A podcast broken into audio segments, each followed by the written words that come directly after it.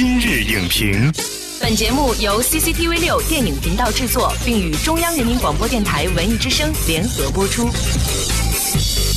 品头论足话电影，今日就评八分钟。今天呢，我们邀请到了中国电影资料馆策展人沙丹，和我们聊一聊人间喜剧，来共同探讨喜剧电影究竟该如何营销。欢迎沙丹老师来今日影评做客。主持人好，大家好。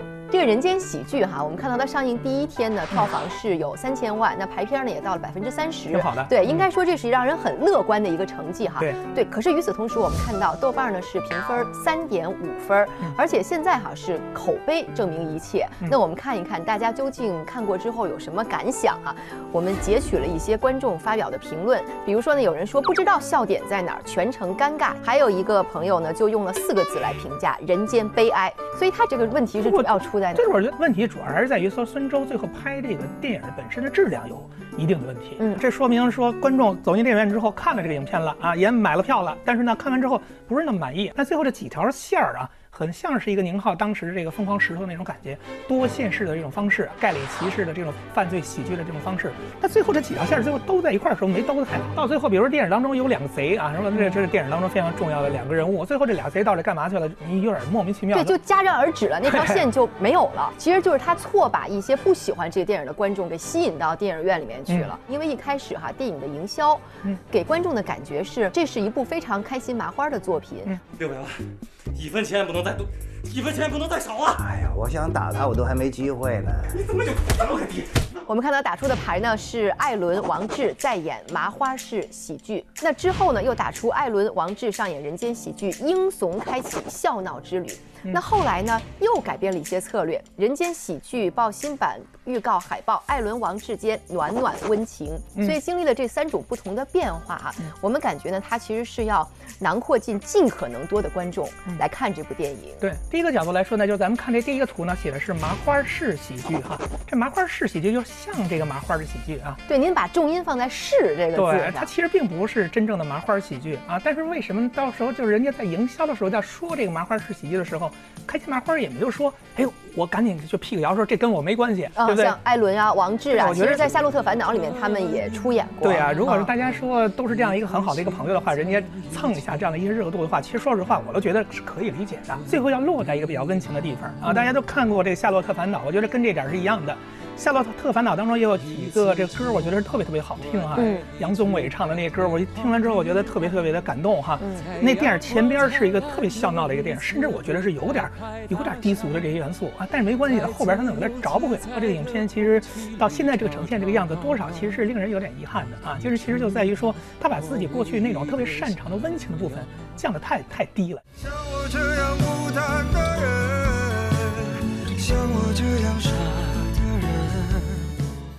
为喜剧讲的是一个网络主播的故事嘛，所以他们在营销的时候呢，也真的是请艾伦和一个当红的网络主播一起哈来给这个电影做宣传。嗯，我觉得还是很有趣的哈。这李佳琦是一个帅小伙是吧？特别能带货。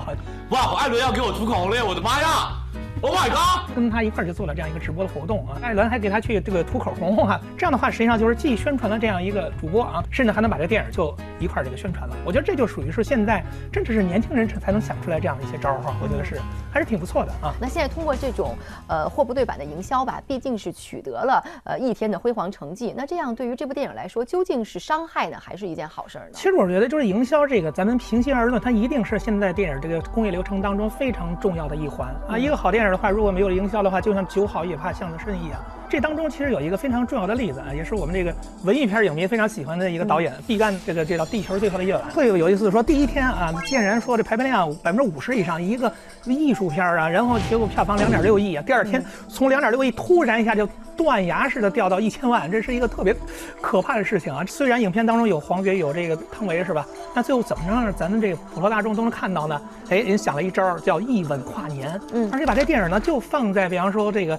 十二月三十一号的九点四十开始放，这个电影很长，一百四十分钟。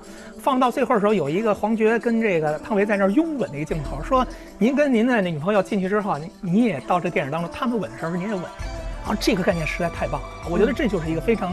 成功的营销方式，但是它当中出现了一个所谓的错位问题，对，很有争议。为那一分钟一吻过年，结果前面两个多小时说我看不懂，我不知道这电影要干什么，当时怒而说我上这个豆瓣给你打低分。其实您说到这儿哈，我还想到一部文艺片，就是《地久天长》。那王小帅导演呢，就在电影的宣传期啊，就发了一条朋友圈，就是我们现在看到的这个朋友圈。但是后来呢，就被转载到了微博上，嗯，结果就引起了很多观众的不满。您怎么看这件事儿呢？我确实认为说这种营销方式，我觉得是不太。可取的啊，因为我觉得这种营销方式跟整个电影的调性是不太一样的啊。这个影片当中是一个很通俗剧背景当中的有艺术性的作品，《地久天长》这影片质量是没什么问题的啊。因为柏林电影节拿了影帝影后，这在咱们中国电影当中也是头一遭啊，这是很了不起的一件事情啊。但是呢，就是说这个影片当中它当然有一个所谓回收电影票房的一个压力的问题。那造这样一个所谓的压力过程当中，这会儿就要使用一点馊点子了啊，就是说使用了一个所谓的这种说看这个电影你还能去这个撩妹啊，你还能去谈恋爱啊。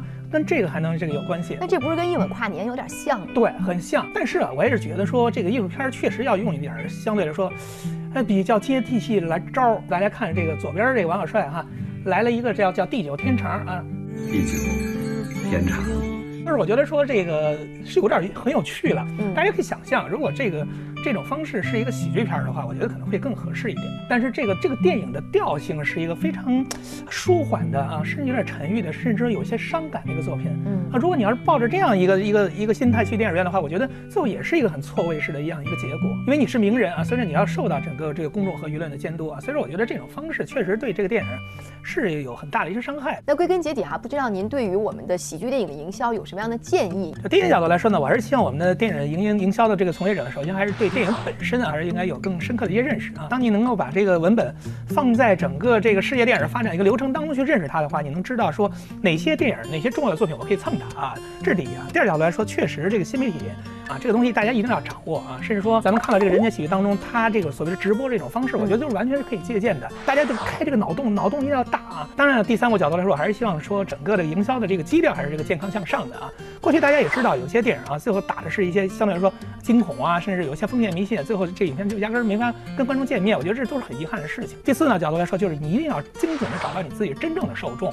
你看你这个电影主要是向哪个群体去进行放的？你这个整个营销要跟这个方向要真正的匹配。所以经过这些分析呢，我们得出的结论就是，《人间喜剧》这部电影哈，之所以走到今天这样尴尬的境地，不是电影营销的错，而是电影本身的质量问题。感谢沙亮老师的精彩解读，下期节目再见。